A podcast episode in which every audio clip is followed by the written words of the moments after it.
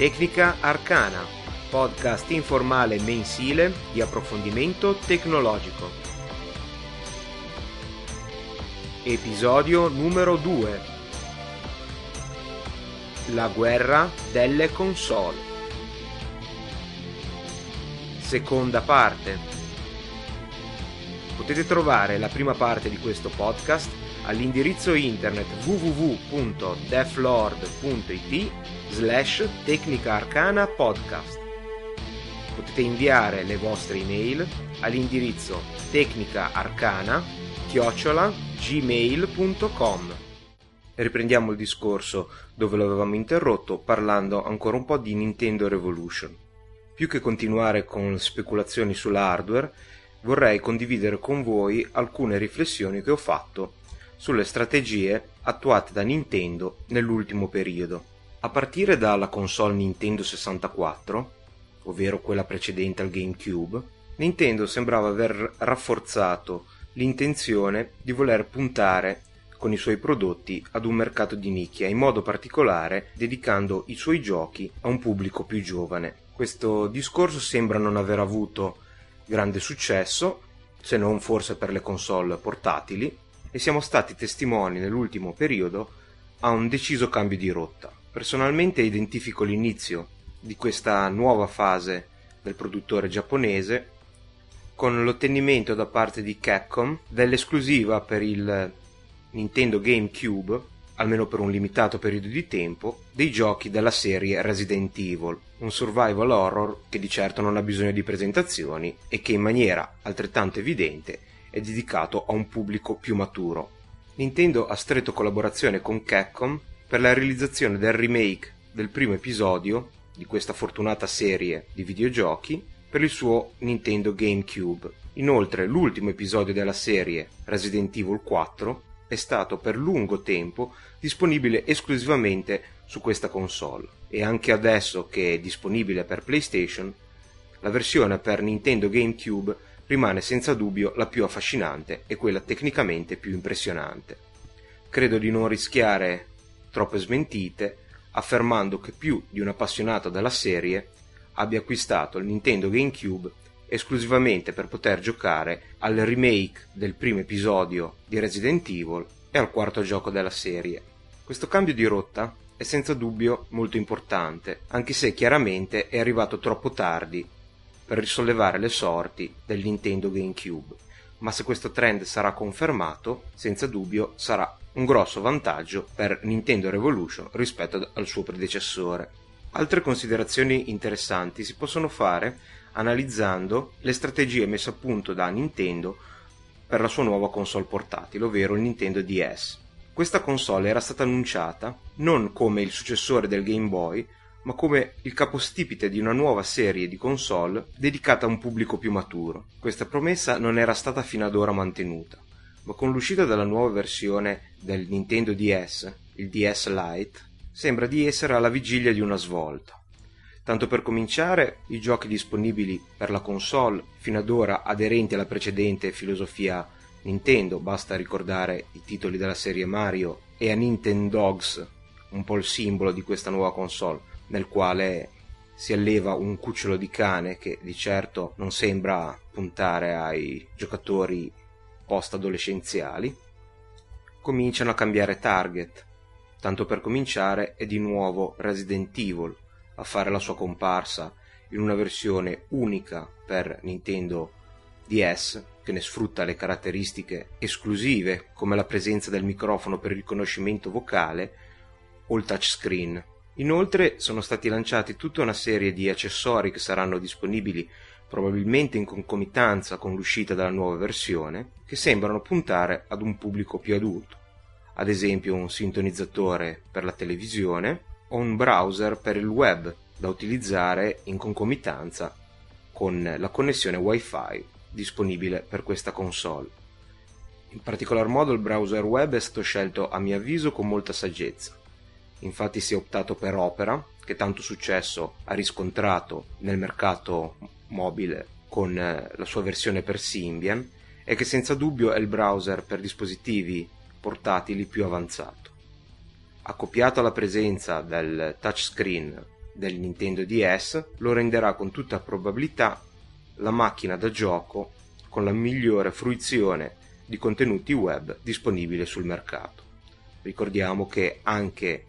dalle ultime versioni del firmware della PlayStation portatile è possibile avere un browser integrato. Tuttavia, l'assenza della tastiera virtuale che probabilmente sarà presente invece in Nintendo DS da utilizzare con lo stilo rende a volte frustrante anche il semplice inserimento dell'indirizzo web nel browser stesso. Trovo particolarmente significativo confrontare Nintendo Revolution con Nintendo DS perché sembrano nati dalla stessa filosofia, ovvero il Nintendo DS è una console dalle caratteristiche hardware nettamente inferiore alla concorrenza della Sony, ma tuttavia con le sue caratteristiche rivoluzionarie e grazie anche ad un lancio anticipato sul quale Revolution non potrà contare, si mantiene in maniera molto salda in testa alle classifiche di vendita mondiali. Se Resident Evil non è riuscito a salvare il GameCube, potrebbe però decretare il successo di Nintendo Revolution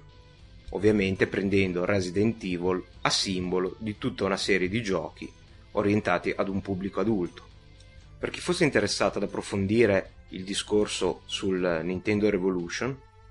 mi permetto di consigliarvi un sito davvero interessante in lingua inglese, completamente dedicato alle macchine della casa della grande N. Questo sito si chiama Revolution Report e presenta, fra l'altro, una interessante FAQ, ovvero domande e risposte sulla nuova macchina di Nintendo, che vengono costantemente aggiornate sia con le notizie ufficiali e sia con i rumors provenienti dalla rete.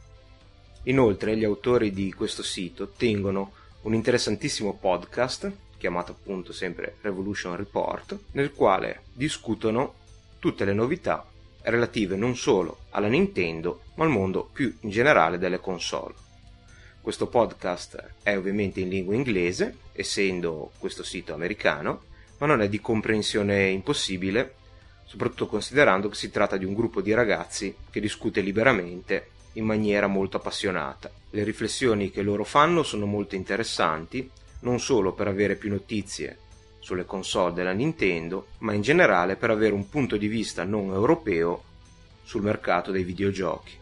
Passiamo ora a parlare delle caratteristiche aggiuntive di queste console, partendo nuovamente da Xbox 360. Abbiamo già discusso ampiamente nella prima parte di questo podcast sulle possibilità di Xbox 360 di integrarsi con altre macchine con sistema operativo Microsoft in una rete domestica multimediale, quindi non ci ritornerò. Vorrei parlarvi invece di quello che sarà a mio avviso uno dei punti di forza dell'Xbox 360 così come l'è stato dalla precedente serie Xbox, ovvero il gaming online. Nella precedente generazione di console, l'unica casa ad aver veramente creduto al valore e alle potenzialità del gioco online è stata la Microsoft, che col suo servizio Xbox Live ha praticamente sbaragliato la concorrenza. È indubbio che il gioco online sarà sempre più protagonista anche nel mondo delle console e non vi è dubbio che l'infrastruttura approntata da Microsoft per la sua precedente generazione di console sarà un vantaggio non indifferente anche per la prossima. Già dalla primissima serie di giochi per Xbox 360 ve ne sono alcuni che permettono di giocare online e come abbiamo già detto tutto il necessario è disponibile nella versione completa di Xbox 360. Su Xbox Live sono disponibili per l'acquisto semplici giochi arcade, operazione di Microsoft per cavalcare la moda del retro gaming, ovvero la passione per giocare i vecchi successi del passato e forse anche per un desiderio generalizzato di ritorno a giochi più semplici, più immediati e forse più divertenti. Inoltre, il servizio online di Microsoft, mette a disposizione la possibilità di scaricare demo e filmati dei giochi, permettendo di fatto la possibilità di provarli prima di acquistarli. È prevista anche la possibilità di acquistare giochi completi attraverso un sistema di carte ricaricabili non dissimile da quello utilizzato con successo nel mercato dei telefoni cellulari. Per quanto riguarda la compatibilità con i vecchi titoli di Xbox prima generazione, il discorso si fa un po' complicato. In quanto il totale cambiamento dell'hardware all'interno di Xbox 360 rispetto alla precedente generazione ha fatto optare la casa di Redmond per un sistema di emulazione via software. Non tutti i giochi sono supportati, anche se gli aggiornamenti per poter permettere di far girare un maggior numero di giochi della vecchia console su quella nuova saranno disponibili online. Non solo, è stato organizzato un sondaggio per permettere ai giocatori stessi di decidere le priorità del rilascio di questi aggiornamenti, in modo che i giochi più popolari fossero anche i primi a poter essere giocati sulla nuova console. Si è molto parlato di questa emulazione della vecchia console anche per il fatto che è stato per Microsoft necessario pagare le royalties a Nvidia, produttore del chip grafico di Xbox prima generazione, per poterlo emulare sulla nuova console che invece ha un chip grafico della ATI di ATI. Fattore fortemente limitante di questa emulazione, quindi della retrocompatibilità con la vecchia generazione, è il fatto che è disponibile esclusivamente sulle macchine dotate di disco rigido. Quindi con l'Xbox Core Edition non sarà possibile giocare alcun gioco della vecchia generazione di console.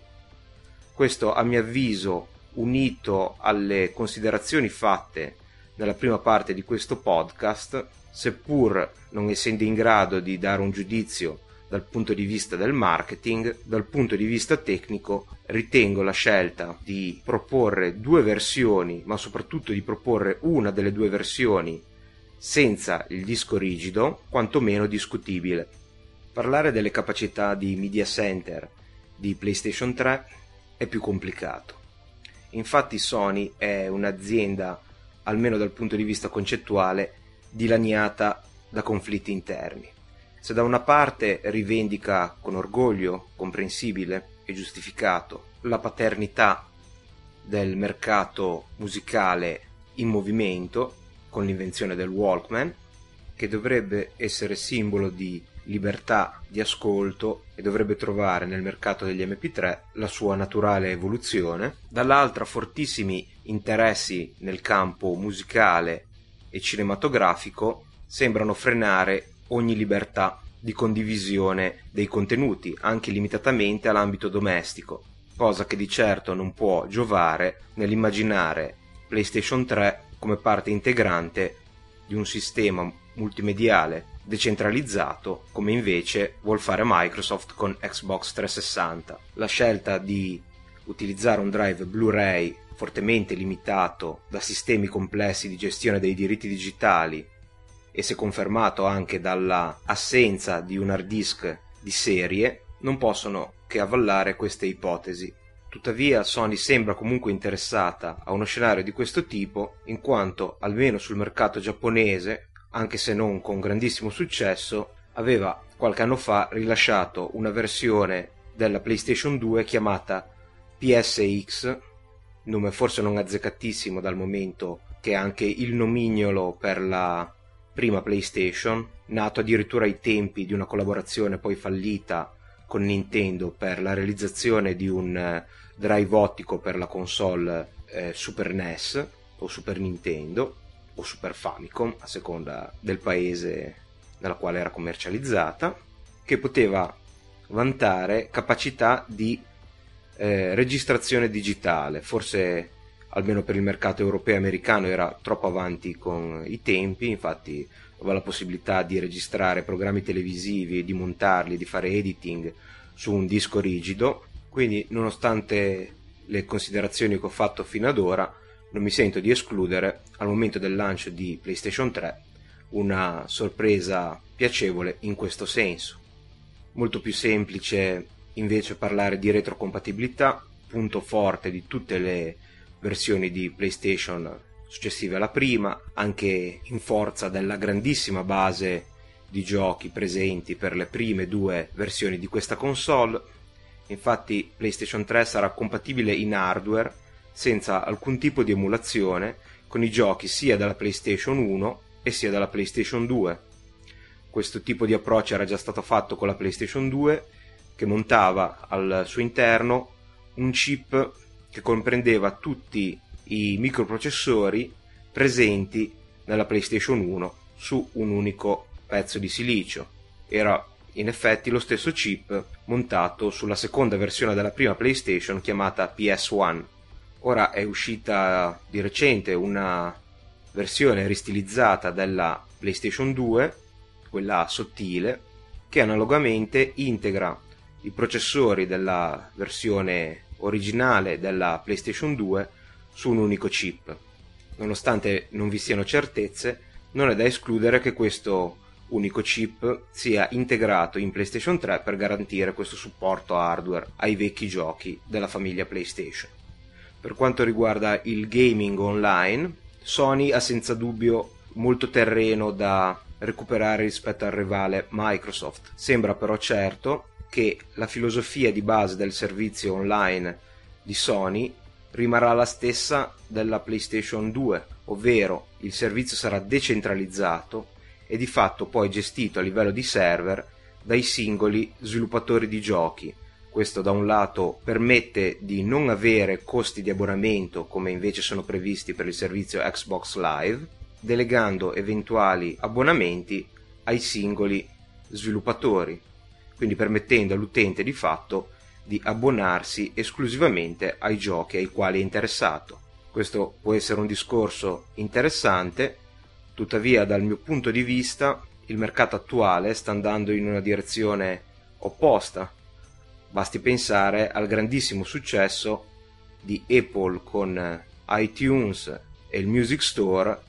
che è una soluzione completamente integrata con un'interfaccia unificata e molto facile da utilizzare. La soluzione di Sony potrebbe immaginarla come se iTunes in realtà permettesse di accedere ai negozi delle singole case discografiche che verrebbero gestiti in maniera autonoma, quindi con prezzi diversi e con modalità di pagamento diverse. Sinceramente, anche se il mercato discografico è comunque diverso dal mercato dei videogiochi, la mia personalissima opinione è che una soluzione integrata come quella di Microsoft non possa che rendere più facili le cose e quindi invogliare i giocatori a provare il gioco online. Possiamo pensare ad esempio ad avere un'unica forma di pagamento, appunto mediante magari carte prepagate che permettono di accedere con l'abbonamento a tutti i giochi disponibili per Xbox 360, mentre invece col sistema di PlayStation 3 sarebbe necessario di volta in volta all'acquisto di un gioco informarsi e provvedere al pagamento dell'abbonamento se previsto per poterci giocare online. Senza dubbio nella generazione precedente ha pagato di più anche a fronte di un maggior impegno il eh, sistema di Microsoft, solo il tempo ci dirà se la situazione si ribalterà per la settima generazione di console oppure no.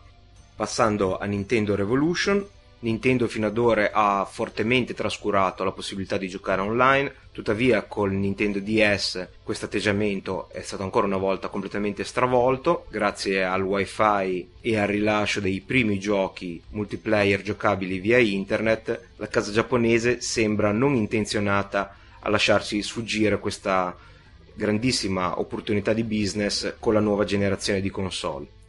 È ancora presto per stabilire quale sarà la modalità di gioco online, ma non si può negare una grandissima attenzione da parte di Nintendo per questo settore, anche perché una delle caratteristiche della rivoluzione di questa nuova console sarà la possibilità non solo di giocare tutti i giochi ovviamente per Revolution e per la generazione precedente, ovvero per il GameCube attraverso il lettore che è in grado di accettare anche i dischi da 8 cm della vecchia console, ma addirittura di una possibilità di emulazione di tutte le console del passato di Nintendo, ovvero Nintendo 64, il Super Famicom o Super NES e il NES o Famicom originale. Quindi a partire dalla prima console ad 8 bit sarà possibile giocare tutta la storia della Nintendo e pare non solo, visto che alcune voci danno probabile anche l'intervento di Siga in questa operazione e quindi la possibilità di giocare anche i giochi delle vecchie console. Dal momento che Nintendo Revolution non dispone di una porta cartucce, questi giochi saranno scaricabili dalla rete e attraverso un'emulazione chiamata Virtual Console, giocabili su Nintendo Revolution dopo averli memorizzati nei 512 MB di flash RAM integrati nella console stessa.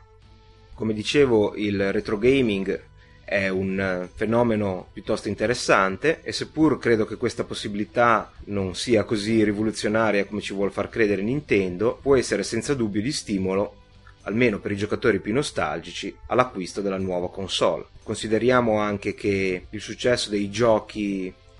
per i cellulari, che sono per forza di cose più semplici dei giochi per computer o per console dell'ultima generazione, di fatto ci ha un po' riabituati a giocare a giochi più semplici e più immediati. Credo che se questi giochi, che pare saranno a pagamento, verranno proposti a prezzi competitivi e se il loro acquisto sarà comunque facilitato dal sistema e dal metodo di pagamento potrà essere un successo non indifferente. Passiamo ora a parlare dei tool di sviluppo che permetteranno ai programmatori di creare i giochi per queste console.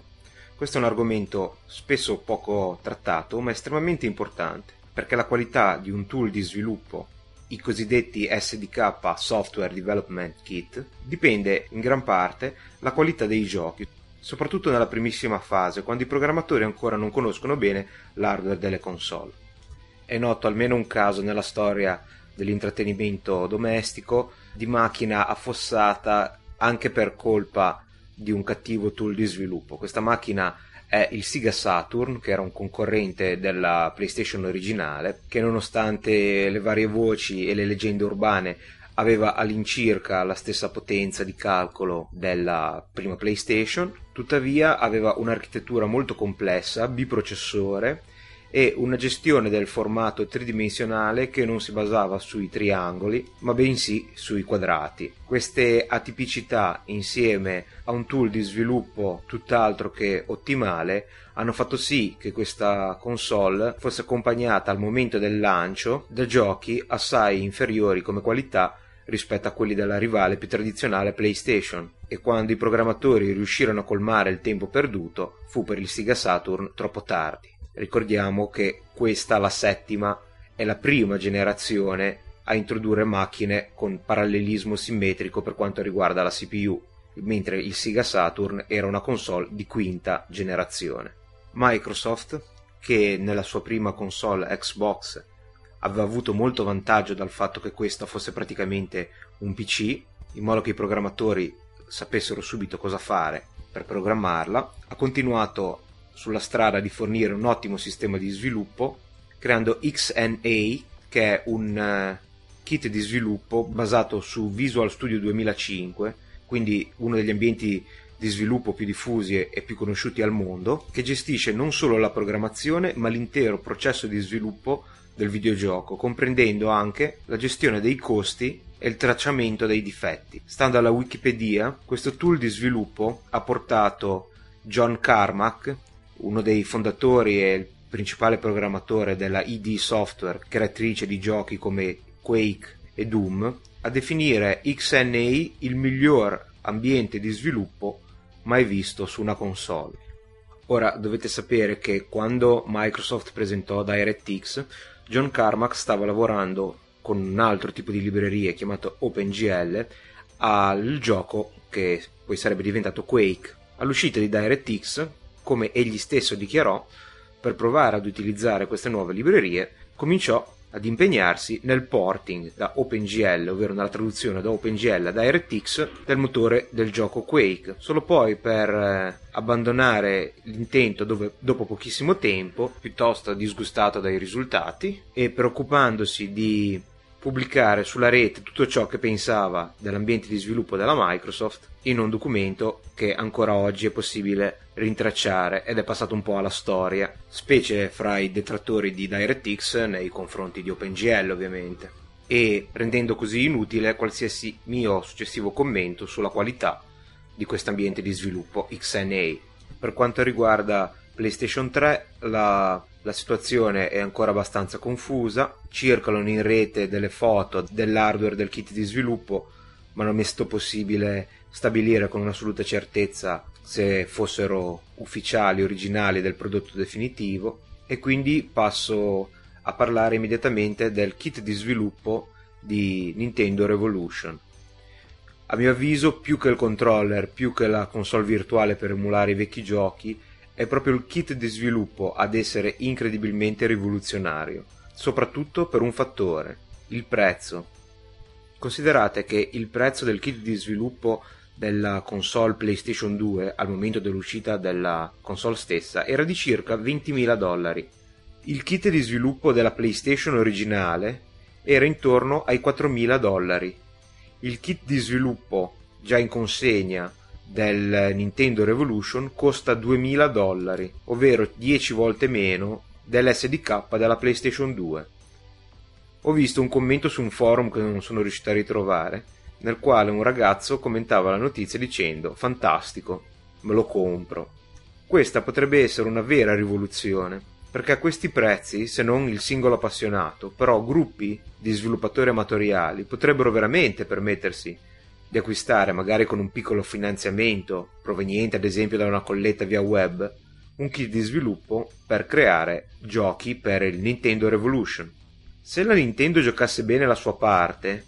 e, me- e permettesse non solo di acquistare a basso prezzo il kit di sviluppo, ma addirittura di poter fare girare in qualche modo i giochi direttamente usciti da questo kit di sviluppo sulle console, o addirittura distribuirli così come la Apple distribuisce i podcast su iTunes, credo che sarebbe qualcosa di grandioso. Solitamente i giochi programmati con il kit di sviluppo non sono direttamente eseguibili sulle console, ma richiedono una fase di codifica che solitamente comprende anche l'inserimento o dei codici regionali o comunque di un qualche sistema di gestione dei diritti o protezione anticopia. Tuttavia, se la Nintendo prevedesse anche solo un kit hobbistico che permettesse di creare software che potesse girare magari anche solo scaricato via internet sulle console, i migliaia di programmatori appassionati di videogiochi sparsi in tutto il mondo non avrebbero difficoltà a scegliere quale console acquistare e avere a disposizione una vasta libreria di giochi gratuiti o comunque a basso prezzo sarebbe un incentivo non indifferente anche per l'acquirente non interessato alla programmazione. Purtroppo questa rimane una mia speculazione, non sono riuscito a trovare né conferma, ma neanche smentita che questa sia una, una cosa possibile, tuttavia c'è assolutamente da sperarlo. Nella prima parte di questo podcast vi avevo accennato riguardo alla possibilità che l'hardware del Revolution fosse di derivazione GameCube, essendo i produttori di processore e scheda video gli stessi del, della console precedente. Secondo diverse fonti, questa ipotesi sarebbe avvallata proprio dal fatto che il primo kit di sviluppo rilasciato da Nintendo altro non era che un GameCube con un prototipo del nuovo rivoluzionario controller di Revolution collegato attraverso un filo. Molti hanno pensato che in questo modo fosse già possibile provvedere alla programmazione di giochi per il Revolution direttamente sul GameCube. Sinceramente, seppur mi sembra giusto riportarvi questa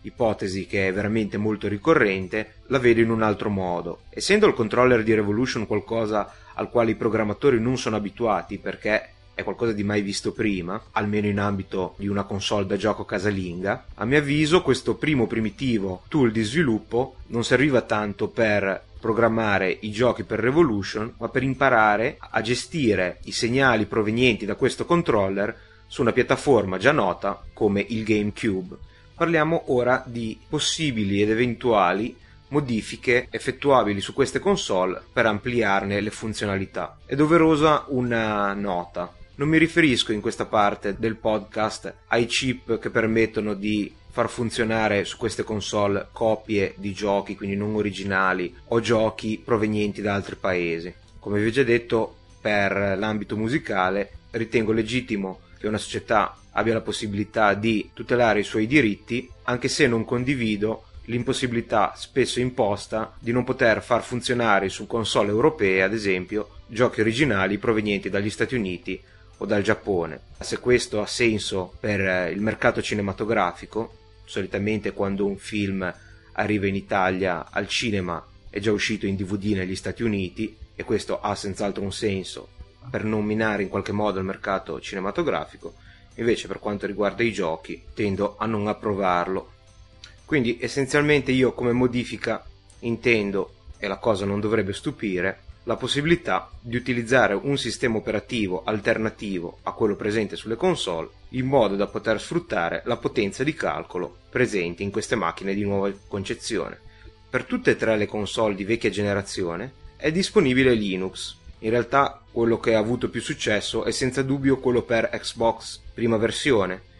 in quanto era l'unica console che offriva l'hard disk di serie, quindi Linux era possibile installarlo senza investire in hardware aggiuntivo. Infatti le prese per il controller di gioco dell'Xbox originale altro non erano che porte USB 1.0 camuffate. Quindi era possibile collegare una tastiera e un mouse semplicemente acquistando un cavetto e un adattatore meccanico al prezzo di poche decine di euro.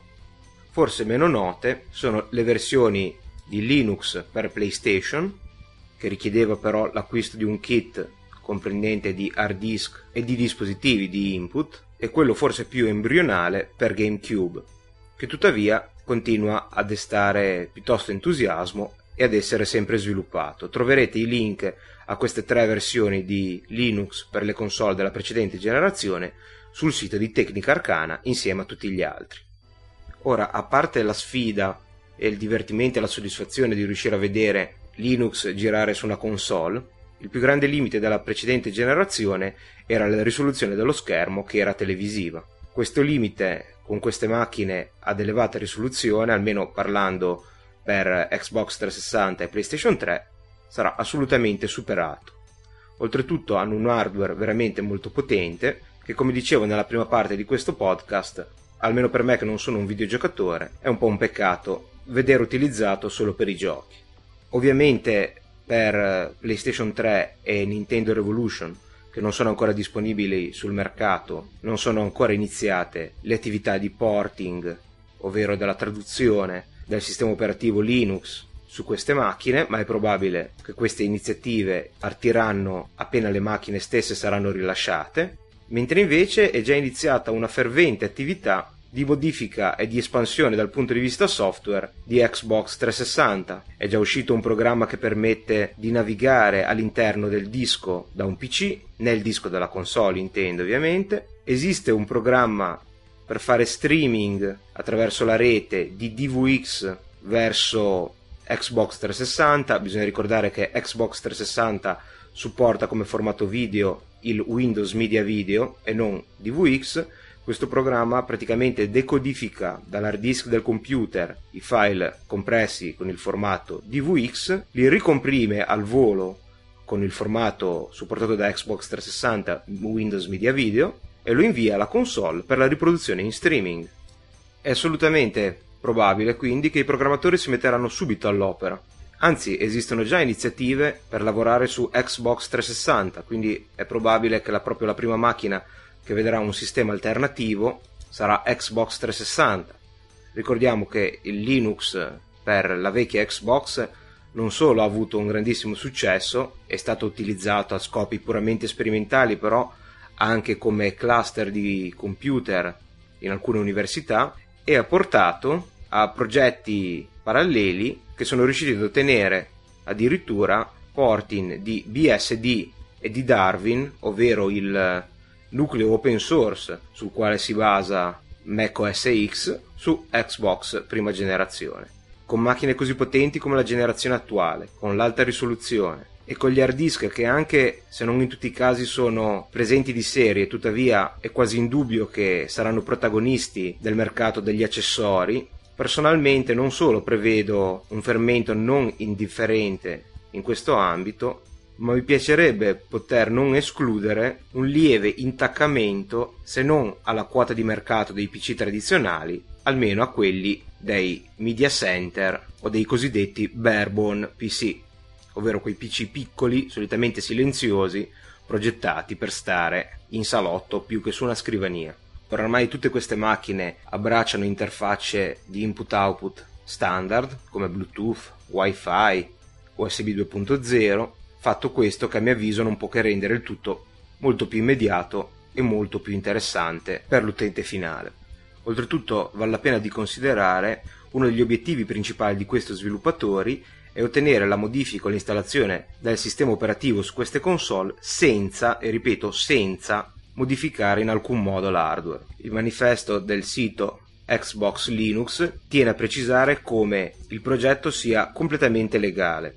Tuttavia, prima di avventurarvi nell'installazione di uno di questi sistemi operativi, vi consiglio di accertarvi che l'operazione non faccia decadere la garanzia della vostra console. Chiudiamo con l'ultimo importante fattore, ovvero il prezzo di queste macchine. Il prezzo di Xbox si sa già, sono 299 euro la versione Core, senza accessori e senza hard disk, e 399 euro la versione con hard disk, che personalmente se dovete acquistare una console mi sento di consigliarvi, perché la versione senza hard disk, come credo di avervi già fatto notare, dal mio punto di vista lascia un po' il tempo che trova, soprattutto è limitante sotto troppi fattori che meriterebbero un maggiore risparmio rispetto a soli 100 euro. Tuttavia uno studio recente ha stabilito, aprendo una di queste console e cercando di ipotizzare il prezzo dei singoli componenti, che Microsoft perde circa 150 dollari per ogni console. Questo non deve stupire perché nel mondo delle console, nel primo periodo di vita delle stesse, i produttori hanno sempre venduto sotto costo, rifacendosi poi con le vendite dei giochi. È una cosa che è comprensibile perché la priorità è di creare un mercato e poi quello di poterci lucrare sopra. Probabilmente se la console costasse 150 euro in più o addirittura abbastanza da far guadagnare il produttore, all'inizio sarebbero in pochi che la comprerebbero. Ciò che preoccupa è un analogo studio ovviamente fatto molto più a livello teorico, che riguarda PlayStation 3 e che vuole la macchina di Sony costare alla Sony stessa 800 dollari. È chiaro che seppur vi è un'innegabile superiorità dell'hardware, pochi acquisterebbero una PlayStation 3 magari senza hard disk a 800 dollari quando potrebbero avere una Xbox 360 completa alla metà. È vero che molto probabilmente PlayStation 3 sarà più potente di Xbox, ma personalmente non credo che il divario sarà così elevato da giustificare un raddoppio del prezzo. Quindi, ammesso e non concesso che questo studio sia attendibile, anche Sony dovrà attendere un po' prima di poter guadagnare e vendere la sua PlayStation 3 a un prezzo accettabile. Per quanto mi riguarda, penso che potrebbe essere intorno ai 500 dollari. Buone notizie invece per i futuri acquirenti di Nintendo Revolution che non solo si propone economico per gli sviluppatori, ma anche per l'utente finale, in virtù della mancanza della uscita per la televisione ad alta risoluzione e per il DVD tradizionale e per l'assenza di hard disk. Questa macchina è già stato dichiarato che sarà la meno costosa delle tre, sarà meno costosa anche di Xbox 360 Core System le voci più ricorrenti individuano il prezzo in un intorno dei 200 dollari, ma secondo alcuni potrebbe costare addirittura meno, ovvero 150 dollari circa, al momento del lancio.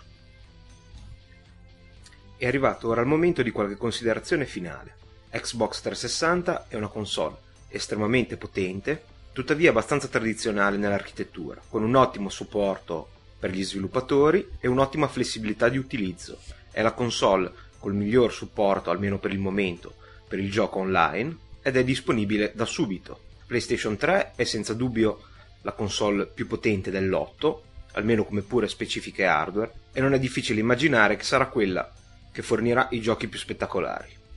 Parte con un'eccellente base di giochi, ovvero tutti quelli disponibili per PlayStation 2 e per PlayStation 1, che gireranno senza problemi anche sulla nuova console. Nintendo Revolution è probabilmente la meno potente dei tre, tuttavia propone un modo nuovo di giocare, più immersivo delle concorrenti, avrà anch'essa con molte probabilità un ottimo servizio online e una libreria di giochi sterminata se consideriamo la possibilità di scaricare tutti i giochi delle precedenti generazioni di console Nintendo e probabilmente anche di altri produttori. Se ci sarà possibilità di sviluppare anche i propri giochi, allora sarà veramente una rivoluzione. Sono sinceramente convinto che qualunque delle tre preferiate e deciderete di acquistare vi daranno grandi soddisfazioni perché sono tre macchine, seppure in settori diversi, estremamente innovative Perciò non posso che augurarvi buon divertimento e darvi appuntamento alle prossime puntate di Tecnica Arcana per gli aggiornamenti sull'unica guerra al mondo della quale si può parlare con un sorriso, la guerra delle console. Arrivederci. Avete ascoltato, Tecnica Arcana. Podcast informale di approfondimento tecnologico. Tutti i link citati in questo podcast sono disponibili al sito di Tecnica Arcana www.deflord.it slash Tecnica Podcast. Potete mandare le vostre email all'indirizzo tecnicaarcana-gmail.com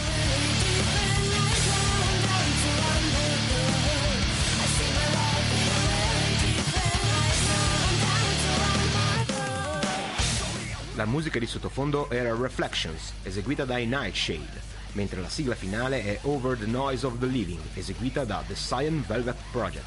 Tutta questa musica è coperta da licenza Creative Commons ed è disponibile ai siti music.podshow.com e garageband.com.